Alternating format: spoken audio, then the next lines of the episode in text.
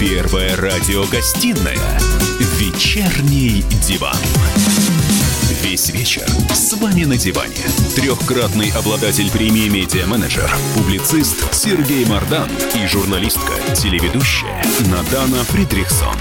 И снова здравствуйте. В эфире радио «Комсомольская правда». Я Сергей Мардан. Я Надана Фридрихсон. Продолжаем. Так, ну, вторая главная тема, или первая. Не, вчера она была первая, а сегодня вторая. А коронавирус. Мы даже выучили вот это их английское наименование ковид девятнадцать.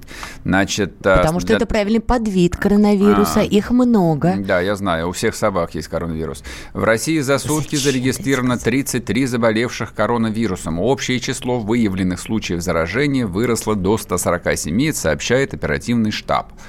А из них, соответственно, вот из этих тридцати трёх, тридцати один, хм, естественно, в Москве, кто бы сомневался бы. И по одному заболевшему находится в Томской и Новосибирской областях. Всего под медицинским наблюдением находится, вот эта вот самая лукавая цифра, семнадцать тысяч девятьсот четыре человека. Ну, считайте, восемнадцать тысяч. По поводу того, как они находятся под наблюдением, мы поговорили в предыдущем куске. Но это значит, да, им сказали самоизолироваться, они плевать хотели на ваши рекомендации. И типа посадить их якобы нельзя. И вот там человек, у которого нет симптоматики, но, может быть, он себе носит заразу, вот он шарахается и по городу. Я тебе больше скажу, в интернете гуляет ролик, где какой-то неопознанный молодой человек, то ли болеющий, то ли не болеющий, облизывает руку и, соответственно, этой рукой прикладывается к поручню. Это в Китае его а, арестовали. Это в Китае уже было? Да, естественно, Господи, конечно. Я думала, это в России, я уже запуталась в этом потоке. Ладно, давайте поговорим действительно, насколько страшен коронавирус и как его молюют. С нами на прямой связи Герман Пятов, врач-хирург, кандидат медицинских наук. Герман, здравствуйте. Добрый вечер. Слушайте, тут такая интересная новость. Значит, замдиректора по науке НИИ вакцин и сывороток имени Мечникова, доктор медицинских наук Николай Филатов, сделал такое заявление громкое, что коронавирус не более чем обычная респираторная инфекция, и что кто-то просто на... пугает население. Вы согласны с вашим коллегой? Не побоюсь. Да, я согласен. Как раз вчера на сайте «Комсомольской правды» вышла моя статья с названием «Кто стоит за манипуляциями вот с историей, ну, что стоит э, мировая, мировая финансовая закулиса, так сказать, кукловоды». Так, вот, вот, потому что... Давайте принципе... конкретнее. Что конкретнее? Рептилоиды, тебе же сказали. Нет, вот видите, Герман Владиславович, видите, какая реакция сразу? Рептилоиды. Поэтому давайте конкретнее. Нет, причем рептилоиды... Нет, на самом деле, видно по ситуации, вот как эта информация распространялась, что, конечно, есть здесь манипуляция общественным сознанием. Потому что, ну, нельзя сказать, что это прямо обычная банальная вирусная респираторная инфекция. Конечно, она немножко посерьезнее, потому что смертность достаточно высокая, около трёх процентов. То есть от гриппа смертность где-то в десять раз меньше, то есть ноль целых одна десятая - ноль целых три десятых процента. Да? Вот. Соответственно, конечно, она немножко серьезнее, и ну, то, что нет вакцины, сложно с ней бороться. Вы сейчас но... где-то в общественном транспорте, правильно? Да, да. Вы в маске? Да, конечно. А, ну вот, а вот для чего вы ее надели? Чтобы людей успокоить нет. или что? Нет, ну для того, чтобы... Нет, вот на самом деле, смотрите, маска и мытье рук – это банальные, простые и эффективные меры профилактики. То есть китайцы, у которых на сегодняшний день самый большой опыт работы с такими больными, э, они говорят, что если вы в маске, это все равно, что вы привитой. То есть все равно, что у вас есть, э, так сказать, что вас вакцинировали. Понимаете, маска аналогична вакцине. То есть она защищает. Поэтому вот эта вот паника, которую создали, на самом деле она обрушила рынок и обрушила экономику множества стран. Любое обрушение экономики приведет к повышению смертности. Но это повышение смертности касаться будет не... А отдельной группы, ну, то есть двести тысяч заразившихся на весь мир, это вообще чепуха, это мизерный процент. А касаться будет, ну, там, шести миллиардов населения планеты. И, понимаете, и повышение там смертности на ноль целых одна десятая процента, это приведет к, к гибели миллионов людей. Я прошу прощения, вот. Просто мы начали да. эту часть с последних новостей, и вот, по крайней мере, пишут, что за сутки в России еще появилось тридцать три заболевших коронавирусом. Вчера была тоже какая-то статистика, сколько людей заразилось. Каждый день нам сообщают, что растет количество заболевших. Но это же статистика не лукавая. Наверное, она правдивая. Нет. Ну, что такое, что такое на ста сорока миллионов России тридцать три человека заболевших? Это просто, ну, смешная цифра. Это только за, за сутки. А завтра скажут, что уже пятьсот, за, например. За сутки, за сутки по, ну, в ДТП погибло больше людей, чем вот заразилось. Причем заразившиеся, это же не значит, что они умрут. Понимаете? Но это правда, это справедливо, кстати, вы посмотри, Нет, вы посмотрите просто, сколько за, за сутки, я думаю, то в ДТП погибло человек пятьдесят. Герман, а, ну, да. смотрите, хорошо, допустим, там, вот как вчера в эфире мы эту тему обсуждали, я, правда, оппонировал, говорю, что я верю в смертельную угрозу, а... Америка... Да, американцы, допустим, хотят сдуть свой этот пресловутый финансовый пузырь, что бы это ни означало. А Путин-то что? Его что, обманывают? Что, а что, почему-то обманывают? А что Путин, что он делает не так? Так что у нас вон штаб, вот, штаб организовали. Правительство все делает нормально. Да а? куда, куда же нормально? Они там в день по сто сообщений совершенно чудовищных выдают, то есть которые просто поднимают уровень истерии совершенно до небес. А кто, кто выдает? Путин выдает или, или кто? От лица, от, от лица Путина? Не, ну Путин-то... Нет, серьезно, ну давай без винегрета. От лица винегрет? Путина никто этого не делает. Да не, вы знаете, я не поклонник действий нашего правительства и не поклонник нашей власти. Но в данной ситуации вот их действия достаточно адекватны, я считаю. То есть они запретили, за, закрыли границу с Китаем в первую очередь. Первыми сделали, это было сделано еще в январе. Понимаете? И уже все, у нас очень небольшое количество заразившихся. Вы посмотрите, что в Италии тридцать тысяч зараженных и умерло уже две с половиной тысячи человек. У нас количество там, ну, совершенно, то есть это на два порядка меньше, то есть в сто раз. Слушайте, а вот ну, еще такая раз. Наболевшая тема, потому что, опять же, об этом много пишут. Сначала была информация, что якобы алкоголь помогает организму противостоять коронавирусу. Сейчас в Минздраве сделали заявление, это что чепуха, это никак не помогает. Абсолютно. Абсолютно чепуха. При вирусных инфекциях, что грипп, что эр ви, что там свиной грипп, что вот э, этот э, э, коронавирус, э, алкоголь, он э, только ну, усиливает диссеминацию вируса в организме, то есть распространение по, в организме вируса, и он не укрепляет иммунитет, то есть он только он противопоказан абсолютно. О, то есть наоборот, если человек начинает выпивать, его иммунитет ослабляется, и он может да. вообще что-то подцепить. Да. Не обязательно да, коронавирус. Да. Банальный грипп да, или простуду. Да, да, и даже, ну, и тем более, если он уже подцепил, то это будет, ну, как бы усугублять ситуацию. Слушайте, ну, а наша медицина-то вообще готова? Вдруг мы с вами не правы? Вдруг действительно тут на пороге глобальной эпидемии, как в романе «Чума», вообще наша нет, медицина нет. как? Ну, смотрите, смотрите, уже есть же статистика, уже вся эта ситуация длится уже три или четыре месяца. Статистика уже есть. Вот смотрите, в Китае заболело, заразилось там восемьдесят с лишним тысяч человек, шестьдесят восемь тысяч выздоровело, а погибло, ну, там около там, два процента, то есть порядка там три-четыре там, ну, тысяч, ну, то есть... Вот. В Италии ситуация выглядит хуже, но потому что итальянцы вообще более расслабленная нация, они не соблюдают нормы. То есть китайцы жестко ввели все ограничения, да, то есть там на перемещение, там маски носить и так далее. И все у них совершенно, то есть даже если заболеет сто процентов населения, то восемьдесят процентов переносят в легкой форме. пятнадцать процентов в тяжелой форме, но они, в принципе, не погибают. И пять процентов в крайне тяжелой форме, и вот и, и из них ну, появляются вот люди, которые погибают. Вот. Это где-то ну, два-три процента. От одного до трёх процентов. То есть, если даже заболеет вот, тотально все население Земли, это не будет э, такой страшной вот, вещью, как показывают в фильмах э, катастроф про тотальные вот, эпидемии. Ну, знаете, да, вот американские. А вот здесь, конечно. Я думаю, ждала зомби. Да, вот информационные вот эти вбросы, они как раз а, вообще разыграны по сценарию вот таких фильмов катастроф, когда там а, какой-то вирус, и все начинают умирать, и просто там кошмар, кошмар, кошмар, невозможно снять. И вот эта истерия, например, что в Соединенных Штатах Америки, что в Европе, она точно по такому сценарию разворачивается. Понимаете? То есть здесь главное, вот даже если заявление политиков европейских смотреть, это чистая манипуляция. То есть кто-то вбросил информацию, но очень сделано это грамотно, правдоподобно, из уст ученых, из уст медиков. Понимаете? И нам нарисовали картину апокалипсиса, и все. Экономика сейчас, то есть экономические веи, вот последствия этого, они гораздо хуже, чем медицинские последствия.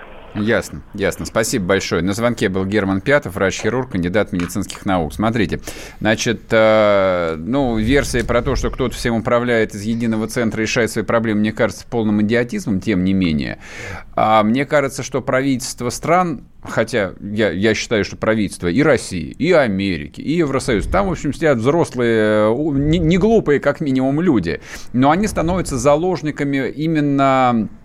Но это не инфошум, да, если, ну, это, наверное, такая настоящая медиа-истерия. То есть вчера вечером, например, Трамп, я даже послушал запись, запись э, сказал буквально следующее.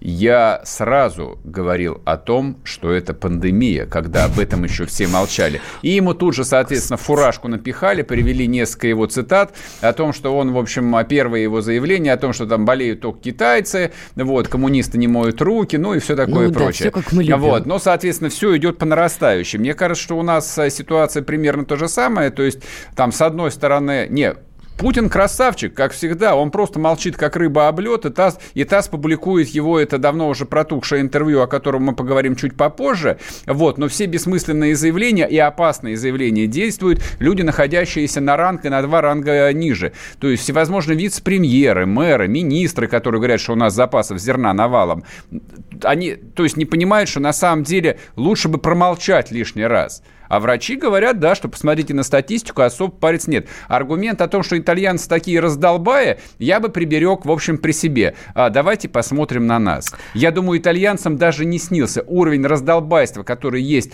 а, у российского народа в широком понимании, знаешь, в данном смысле. Согласна. Никто не может не сравниться. Согласна. Полное наплевательское побывав отношение Италии, к власти, презрение к власти, неготовность соблюдать никакие правила. Это чисто русская черта, нет, выработанная десятилетиями. Вернемся после перерыва. Как дела, Россия? Ватсап-страна! Это то, что обсуждается и то, что волнует. Это ваши сообщения в прямом эфире, в том числе и голосовые. Каждый день с одиннадцати до пятнадцати часов с Михаилом Антоновым. Эфир открыт для всех. Включайтесь. Радио «Комсомольская правда». Радио про настоящее.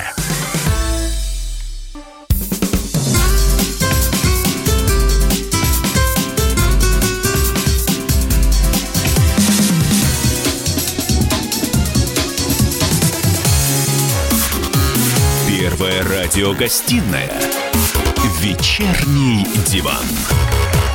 И снова здравствуйте. В эфире радио «Комсомольская правда». Я Сергей Мардан. Я Надана Фридрихсон. Продолжаем. Про коронавирус. Ну, потерпите еще немножко. Значит, сегодня большая статья в «Нью-Йорк Таймс» была по поводу того, как же вот азиатским странам, а конкретно речь шла там о супермегаполисах типа Гонконга и Сингапура, как, как они настолько быстро и четко а, локализовали эту эпидемию. И, в общем, там небольшого количества заболевших нет, не, там умерло всего там типа два-три человека. А, но вывод там был сделан неутешительный, о том, что поскольку все решения связаны с ограничением личных свобод, на Западе ничего из этого не получится. А типа вот ты... понятно, что нужно делать, но как этого добиться, неясно. Понятно, что все должны ходить в масках, но у нас-то и масок нет, там надо даже, даже заставлять никого, просто нет масок. Ну, там... маски есть, только стоят они как крыло от самолета Боинга последней где, модели. Где, они где есть?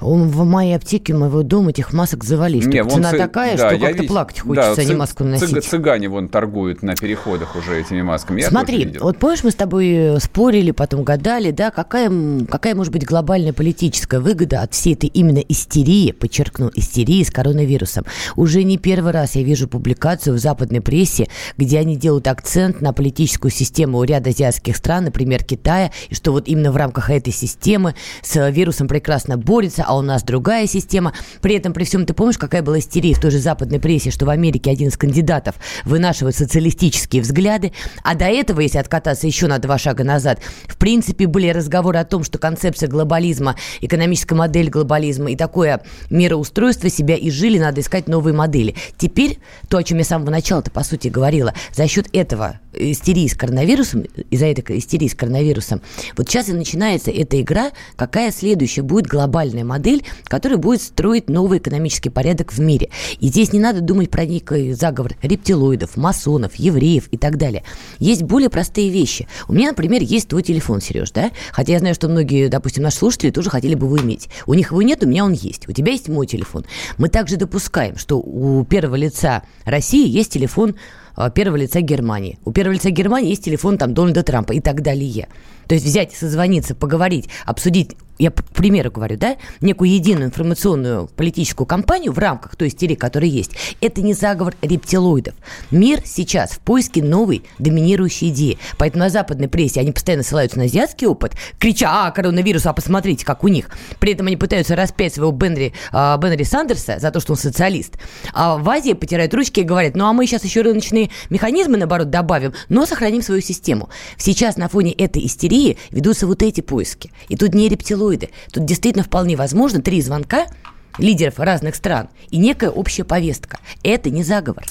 Глубоко копаешь. Я верну на землю по-простому. Значит, смотрите, там, по моему разумению, психовать точно не нужно. То есть, если у вас нет никаких симптомов, запираться там, с пятьюдесятью килограммами гречки точно нет никакой необходимости. Но вот, например, тоже я прочел а, некий Зайцев, иммунолог, основатель диагностики ВИЧ в СССР, а, написал тут следующий комментарий. Значит, а, в сжатой форме я изложу.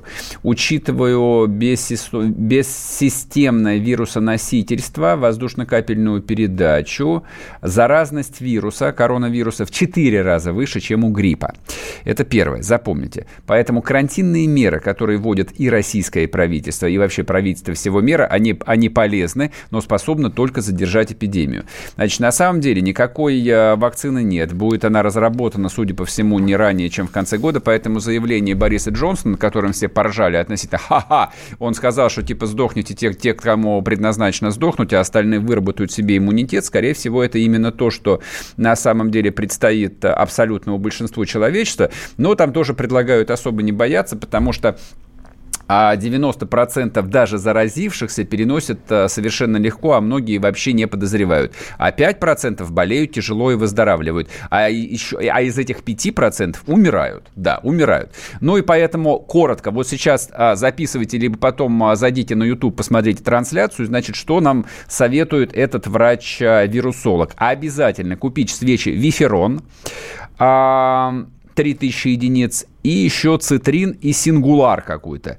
При первых симптомах подряд три свечки утром, вечером и днем. А дальше не надо, бесполезно. Если все-таки заболели, сбивать температуру цитрином. И будет вам счастье. Никакого спорта, никакого трудоголизма, лежать и есть лимоны. Сережа, учитывая, что ты сам до конца не понимал, что ты читал... Нет, что такое реферон, я хорошо знаю. Уверен, что это стоит давать как рекомендацию? Да, да, абсолютно. Ну, абсолютно. Ты смотри, если что, эта позиция была Мардана, все претензии потом ему на почтовый ящик отправляйте. Слушайте, ну, тем не менее, за коронавирусом произошло страшное. Отменили конкурс Евровидения. Отменили. Так мы радовались, так мы радовались за группу Little Big, так мы рассчитывали на первое место. Вот фиг вам, что называется. С нами на прямой связи Наталья Подольская, певица. Поговорим с ней, насколько это большая катастрофа. Наталья, здравствуйте. Здравствуйте. Здравствуйте. Трагедия вы, вы или опеча... нет? Опечалены вы, нет? Ну, я прям рассмеялась, насколько большая эта трагедия. Если говорить о человеческих жизнях, о которых вы говорили за секунду до этого, то, конечно, это вообще никакая не трагедия. Если быть совсем точным, Мардан говорил про свечки, поэтому... Которые спасают жизни, да. пять процентов заразившихся, которые... Помрут. Из которых, да, люди умирают из этих пяти процентов. Нет, ну, Наталья, смотрите, в две тысячи пятом году вы выступали на Евровидении, у вас была отличная песня. Хотя я считаю, что место, которое вы заняли, несправедливо, надо было давать лучше, но тем не менее. Вы же лучше всех нас понимаете, насколько этот конкурс важен. И если бы Little Big поехал, у нас было много шансов занять, и не побоюсь этого слова, первое место. Вот с этим я абсолютно согласна. Конечно, для всех очень сложно отменять свои планы, свои долгожданные планы, свои надежды, мечты. И, конечно, ребятам из группы Little Big я очень сочувствую, что конкурс отменился, но я уверена, что... Наталья, вы хотя бы не улыбайтесь в этот момент, а? Я говорю, очень сочувствую. Во-первых, песня уже хит. Ее полюбили огромное количество а, людей во всем мире. И это в Европе, правда. И в нашей стране. И я уверена, что огромное количество слушателей включили ее в свой плейлист. И еще я уверена в одной вещи, то, что в следующем году они придумают и, и сочинят, и сделают песню ничем не хуже, и тоже очень ярко вы, вы, выступят. Вы думаете, вот. Они снова подадут заявку? Ну, мне бы этого хотелось. Понятно. Ясно. Спасибо большое. В эфире у нас была Наталья Подольская, певица. Она тоже ездила в пятом году и заняла там пятнадцатое место. Значит, несправедливо, я считаю. Несправедливо, я абсолютно согласен. В общем, хорошо, что запретили Евровидение. Надеюсь, ну, оно ладно. Никогда больше не возникнет. Хотя, с другой стороны, если бы они его провели, они бы там все перезаражались, тоже было да бы никто... неплохо, на Знаешь, самом деле. Знаешь, самое страшное? Ты вот не уловил одного момента. Эти... Вся страна болела, даже не столько за Little Big, с ним все понятно, за этого чудесного пухляша, который ну, там выделывал трюки. Ненавижу. И вот самое это вот ужасное, знаешь что? Вот это фрик-шоу, и там это, по идее, нужно, нужно сегодня утром, друзья, такое тоже со мной бывает. Читаю новость, что на Евровидение Little Big поедет с этим самым пухляшом, потому что были вопросы с ним или без него. В комментариях писали только с ним. А через несколько часов приходит новость, что все, не будет Евровидения. Я в этом вижу шейминг. Вообще у этого пухляша есть имя, фамилия и отчество. К сожалению, я его не изучила. Да, и то, что все его называют пухляшом. Ну, с любовью называют, не с ненавистью. Да, тёлкой или недопухляшом. Серёж, открой YouTube, почитай комментарии. Меня там хулят на все лады. Неважно. Ничего, как видишь. Надо жива-здорова. Да, человек, Нет. может, страдает от этого. Ничего у него подобного. Вес. У него прекрасное чувство юмора, и очевидно угу. совершенно, что этого никак не задевает. Но если я оскорбил, я приношу свои извинения. Это было с любовью и восторгом сказано. Правда. В общем, я думаю, что это последнее, о чем мы будем переживать, что не случится в нашей жизни. Евровидения нет. Я вот помню времена, когда его и не было. Вот, зато был фестиваль Сан-Ремо, тоже такой же отвратительный. Древний, Сереж. Ладно, вернемся после перерыва. Не уходите. Я придумал такой сюжетный ход. Давайте я скажу некую чудовищную вещь. Это будет неудивительно. Скопление мигрантов – это не прогрессивная тема, не техническая, а стереотипная. Среди впечатлений моей юности через запятую идут трипы кислотные, наркотические, и благодать в церкви на праздник Троицы. Мы не знаем, есть ли у Мишустина под его пиджаком погоны, потому что если человек в конце восьмидесятых торговал компьютерами, я думаю, к нему подошел какой-нибудь тогдашний товарищ майор, подполковник Путин, и сказал: а вот тут вот уже... Программа «Кашин-Голованов. Отдельная тема». По будням в девять вечера по Москве. Первая радиогостиная «Вечерний диван». Весь вечер с вами на диване. Трехкратный обладатель премии «Медиа-менеджер», публицист Сергей Мардан и журналистка-телеведущая Надана Фридрихсон. Всем здравствуйте! В эфире радио «Комсомольская правда». Я Сергей Мардан. Я Надана Фридрихсон. Продолжаем наш эфир. Итак, сегодня Путин уехал в Севастополь отмечать шестую годовщину с момента присоединения Крыма к России. Ну, то есть то, что привыкли называть возвращение тип в родную гавань. Да, прошло шесть а... лет, друзья. Пролетело как один день. Кто бы мог подумать, уже шесть лет. Вся эта красота, я имею в виду Крым, Как, как, было, как раньше говорилось, орден на груди земли. Mm-hmm. Так вот, орден на груди земли уже шесть лет неотъемлемая часть Российской Федерации. А местную власть так и не поменяли. Она осталась все та же, что и сидела при хохлах. Вот, что удивительно. А Я... ты на товарища Аксенова, я так понимаю, да громко там намекаешь. На всех. Прости, там уже мэров городов сколько пересажали. Вот, ну их сажают, там новых ставят, их опять сажают. Вот, вот, смотрите. Не помню, то ли в Керчи, то ли где-то еще, там просто бесконечное, вот, э, ну, примерно как с ФСИНом. Вот э, у нас есть одно ведомство, которого не везет, там начальников последовательно сажают. Вот, и Крым – это такое место, где мэров сажают. Вот такое вот место. Ты странное. Был в Керчи? Ну и молчи. Ну, типа Старое того, выражение. Да. Вот за последние шесть лет, если верить, по крайней мере, нашим коллегам с Вести.ру, на полуострове много чего изменилось. Ты как-то без энтузиазма обо всем этом а, говоришь. А, понимаешь, в чем все дело? Я лично за эти шесть лет, увы и ах, так и не побывала на полуострове, поэтому я могу здесь только либо верить коллегам, которые пишут, либо им не верить. Но повода не верить я не нахожу.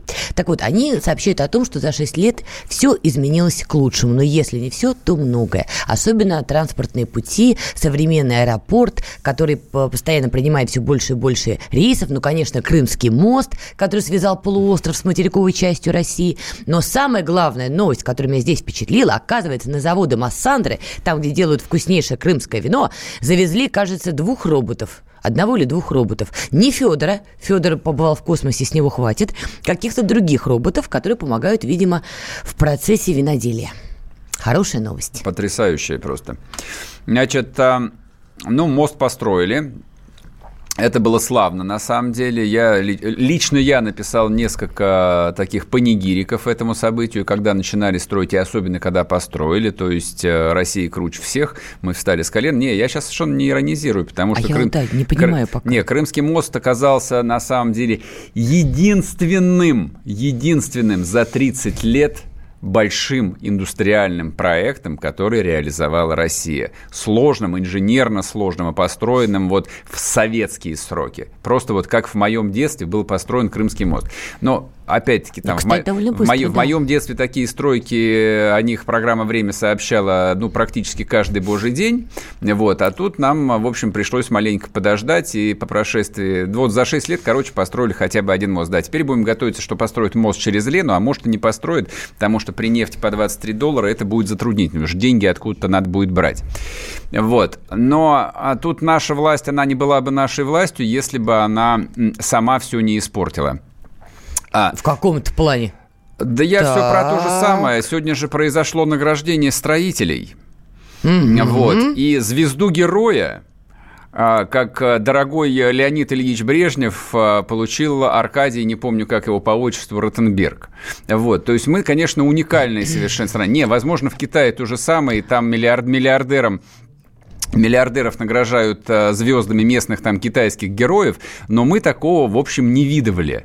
А, все же как-то, в общем, это либо секретными указами провозили о том, чтобы народ не будировать, а тут, в общем, решили громыхнуть так вот по-настоящему и не стесняясь. Ты против, я так поняла, краем уха. А, я считаю, что края нужно видеть, просто не должно подводить, эм, как бы это сказать-то, чувство прекрасного. Вот, то есть есть вещи уместные, есть вещи неуместные. Вот награждать звездой героя, то, что называлось героем, героем социалистич... социалистического труда, а миллиардера, который стал миллиардером на господрядах, а, мне кажется, это не очень красиво. Мне кажется, это дискредитирует власть. Мне кажется, это дискредитирует вообще саму эту стройку. По-хорошему, тот же Ротенберг, но он же явно там не глуп человек. Мне кажется, ты сейчас договоришься, от, это, от этого просто отказаться надо было, как-нибудь найти правильный, если сказать, ну, ну, не надо, ну, я скромный, давайте просто там, там, не знаю, орден там заслуги перед Отечественным, там, или Александра Невского, или там Андрея Первозванного там на крайняк какой-нибудь. Ну, не надо звезду героя, ну, куда я с ней ходить-то буду? Там по ночным клубам, что ли, он будет со звездой героя теперь ходить? В караоке пойдет Григорию Лепсу? Ну, что это за... Так, ладно. В конце концов, а почему бы и нет? Да это понятно, чего стесняться-то, одного живем. Ладно, давай поговорим с нашим с тобой любимым коллегой. С нами на прямой связи специальный корреспондент «Комсомольской правды» Дмитрий Смирнов. Дмитрий? Я жду заставку, а ее нет. А ее нет? А ее уже и не будет, а Дим. Ты, Все просто, ты у нас да, просто как эксперт. Ты присутствовал на этом эпохальном при... награждении звездой героя? Да, из казематов Константиновской батареи приветствую. Тебя арестовали, что ли, уже или нет? Просто каземат, это такое название, это нормально. Отсюда пушки стреляли раньше по кораблям, а сейчас здесь людей. А сейчас тут Дмитрий Смирнов. Да, героев строительства Крымского моста. А сейчас встречается Путин с общественностью Крыма и Севастополя. Ага. А наградили уже героев-то, нет? Конечно, конечно, наградили, вручили, то есть... и слова сказали, и все. Там Путин сказал, кстати, забавно рассказал историю, наверное, вы еще не слыхали про это, он после уже награждения, когда там вручил и ордена, и звезды, сказал, что вот я перед началом строительства а, вот этого моста разговаривал как раз с Аркадием, и говорю ему, у тебя же, наверное, есть какая-то недвижимость за границей, там, имущество, он говорит, ну я же бизнесом занимаюсь, кое-что есть. Так ты же это можешь, знаешь, ты можешь потерять, сказал Путин, вот из-за этого строительства. И ответ был такой, сказал Путин, пусть подавится. А я ему говорю, говорит Путин, ну ты же не сможешь за границу ездить тогда больше. Он говорит, ну и что, у нас страна такая большая, я ее, собственно говоря, и не видел толком, будут по стране. Дим, прости, пожалуйста, а это Путин рассказывал уже журналистам, правильно? Или при журналистах? Это Путин рас- рассказывал всем присутствующим. А в этот момент Аркадий Ротенберг был рядом? Сидел в зале. А можно узнать, какое у него выражение лица было в этот момент? Слушай, я не видел, потому что он сидит в первом ряду, а я стою в заднем, поэтому я видел выражение затылка, нормальный такой затылок. Я думаю, что он слегка разрумянился от смущения и от удовольствия. Ну, то есть ты считаешь, что награждение Аркадия Ротенберга это все хорошо, потому что Мардан возмущает. Дима, а тебя? Ну, ну, как бы, такой человек, его правильно возмущает под некоторые вещи. Я считаю, что нормально построили мост, ездят по нему, заслужил. А я с тобой согласна, Дим. Вот я здесь с тобой всецело согласна. Я не знаю, чего Мардан просто завидует. Он тоже хотел какой-нибудь орден Героя Труда. Ты мне скажи, какие еще ну, планы у президента? Что-нибудь построят и ему дадут. Да дали бы подряд, подстроил бы. Не дадут же. Понятнее. А, скажи, вы знаешь, вот тут есть какой-то тонкий момент был, на самом деле. Вот за это, если так по-серьезному, то, видимо, за это орден-то и дали, что вот нужен был человек, который все это дело удержит в руках. А это, наверное, была не шутка. Наверное, нет. Я же не говорю, что не за, со, совсем не за что было наградить. Я же говорю как бы о некоторых нюансах. Просто вот а, мы как советские люди, а мы с президентом советские люди. А, хор... Я и президент. Да, хорошо, хор- хорошо, хорошо понимаем, что означает звезда Героя Труда, ге- звезда Героя Социалистического да, Труда. Мы, да, мы, я... понимаем. Конечно. Там, знаешь, там Путин еще любит припоминать эту историю про то, что mm-hmm. Ротенберг, когда там они поставили первую арку этого моста, он сегодня тоже ее вспомнил, позвонил Путину и сказал, что такое могут сделать только русские люди, говорит Путин, сказал русский человек Ротенберг. Ну и советчик. Скажи, пожалуйста, а почему, я прошу прощения, Бориса Ротенберга никто ничем не наградил? Я просто переживаю. Да, он не участвовал в Крым, стоит с Крымского моста, поэтому не наградили его. Что-нибудь построит, как Сергей Мардан, тоже наградят. Mm-hmm. Понятненько. Просто логика, логика простая. То есть построил, получишь. Какие еще планы у президента? Куда он дальше собирается? Уже, я так понимаю, еще на полуострове или уже что? Погоди, погоди. Сейчас идет э, общение с э, общественностью Крыма и Севастополя. Отвечает на разные вопросы. Там, про Конституцию, про коронавирус, про, про Лукашенко. Вот вам, дайте по своей новости расскажу. Его спросили, а что Белавия не летает? Вот, вмущайте дальше советские люди. Белавия не летает э, в Крым, в Симферополь. Мы спрашивали у нее, говорят, местная общественность. Они говорят, это нерентабельно. И Путин сказал, что ну не ставьте президента Беларуси в трудное положение. Он хочет э, и с Украиной тоже выстраивать добрососедские отношения. Поэтому такая вот и ситуация. Ну, у них свое государство, у нас свое, сказал Путин. Поэтому вот пусть как хочет, так и живет. Mm. Спасибо, Дим, большое. Спасибо, да, удачи тебе. Наслаждайся Крымом и обществом президента. Смотри, на самом деле, вот э, традиционно в моменты там всяческих обострений с украинской стороны начинают накидывать о том, что типа вы хотели камни с неба, получаете камни с неба. То есть сегодня были шутки, вернулись в родную гавань, там, где доллар по восемьдесят. Но э, вот обращаясь к тому виртуальному собеседнику, у них тоже уже доллар тридцать гривен стоит, и, в общем, он несется туда же. Вот мы как были примерно одним народно-хозяйственным организмом, зависимым друг от друга, так и мы остаемся. Но... Уважает, а, правда, кстати. Вот у меня никогда а, не было никаких иллюзий, чем нам грозит а, присоединение Крыма. То есть я прекрасно помню момент, когда я об этом а, услышал по радио. То есть этого, правда, не ждал никто, и все отказывались верить, что Путин рискнет это сделать. Вот, и я помню, значит, радио говорит, что бла-бла-бла, там присоединить, а, значит, включить состав России. Я, и я про себя говорю, ну, все, конец. Но при этом, когда показывали трансляцию из Георгиевского зала, где вот президент шел там, входил в эти раскрывающиеся золотые ворота и произнес что он потрясающую речь, там, которую, как говорили, написал а, Проханов, а, вот про то, что да. Крым вернулся да, в родную гавань. Вот у меня просто аж мурашки по спине шли. То есть вот меня пробирало до костей, и я, будучи ну, достаточно циничным человеком, говорил себе, плевать, пусть будут камни с неба.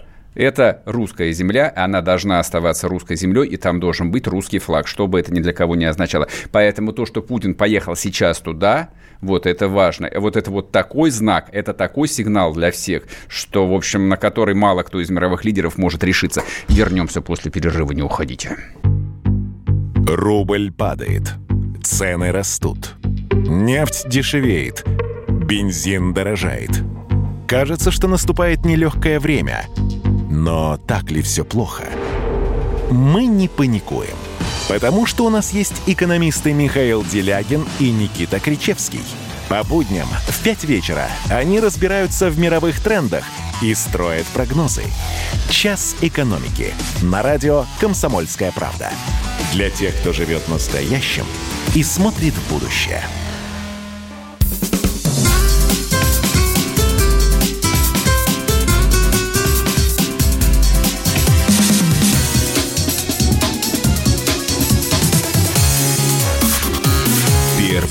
Радиогостиная «Вечерний диван». И снова здравствуйте. В эфире радио «Комсомольская правда». Я Сергей Мардан. Я Надана Фридрихсон. Есть и хорошие новости. Вот Путин не перестает радовать. Реально. Каждый день. Вот только мы поникли головой. подумали о том, что все придется теперь переходить на гречку и доллар видеть только раз в год, не знаю, на Новый год бабушка, бабушка будет дарить тебе пятерочку, и ты будешь радоваться. А Путин говорит, ап, а у нас семьдесят процентов народа населения, средний класс. Это те, у кого доход выше семнадцати тысяч рублей. Давайте сразу это оговорим. Имелось в виду это.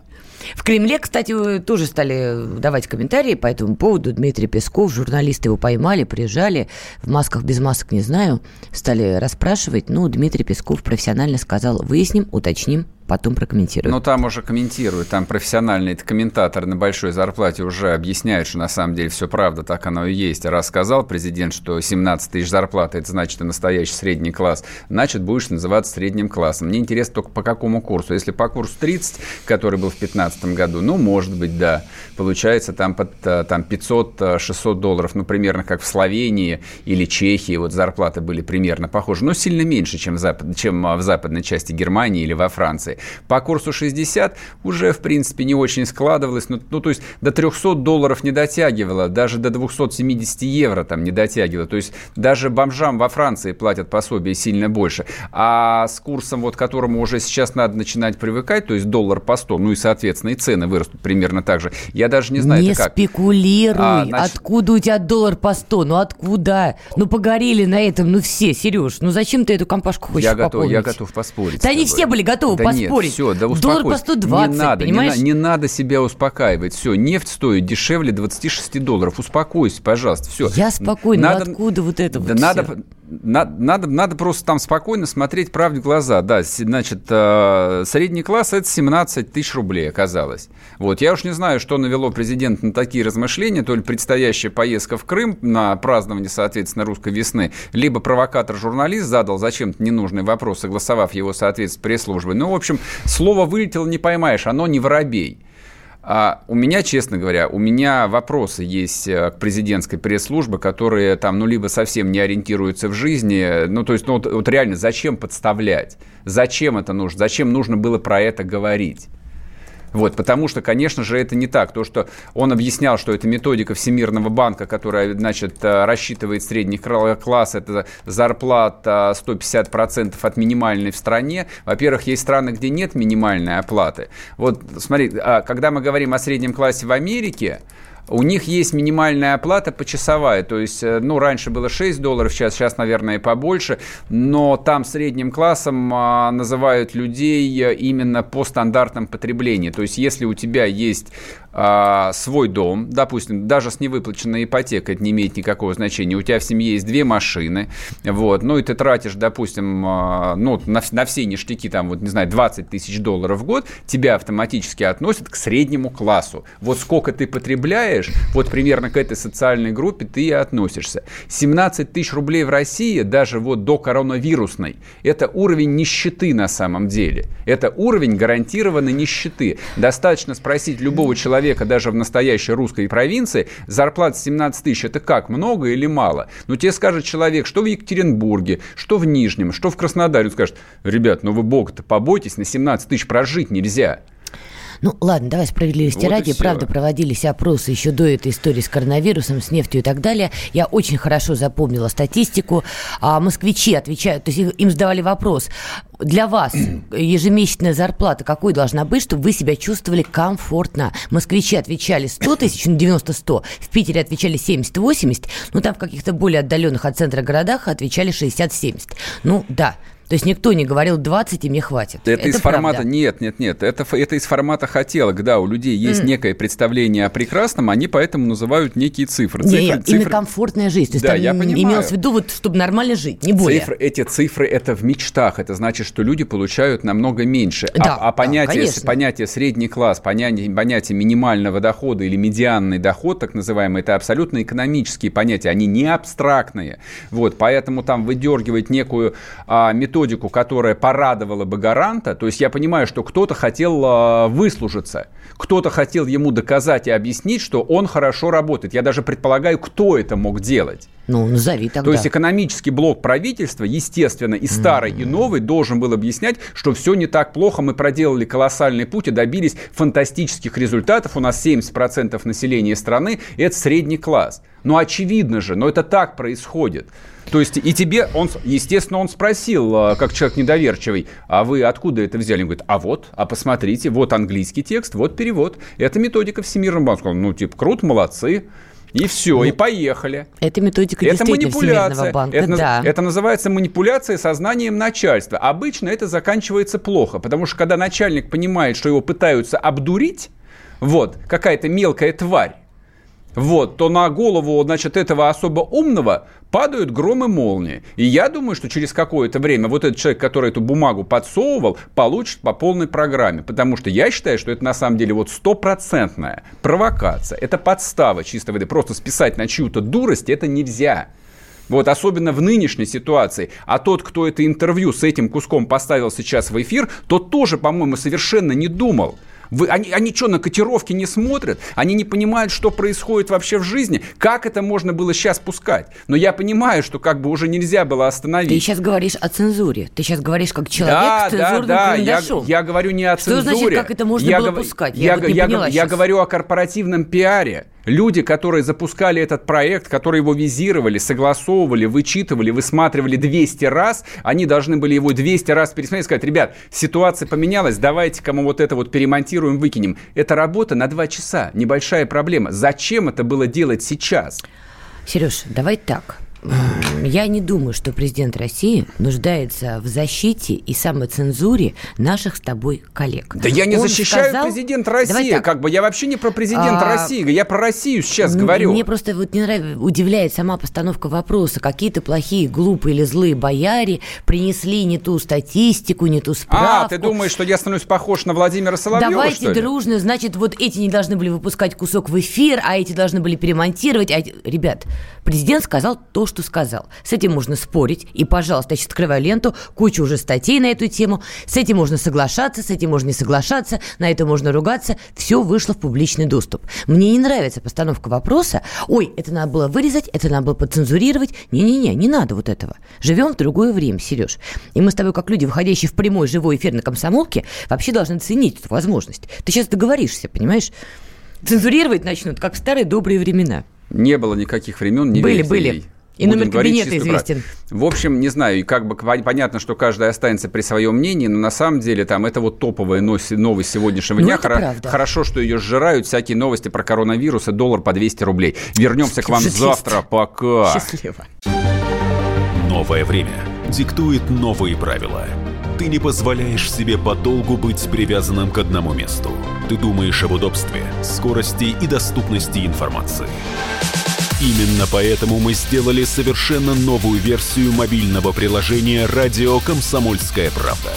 Современный интерфейс и обширный набор полезных функций. Возможность слушать нас в дороге, как на iOS, так и на Android. В режиме онлайн и подкасты. «Комсомольская правда». Всегда рядом. Радио жизни. Радио для тебя.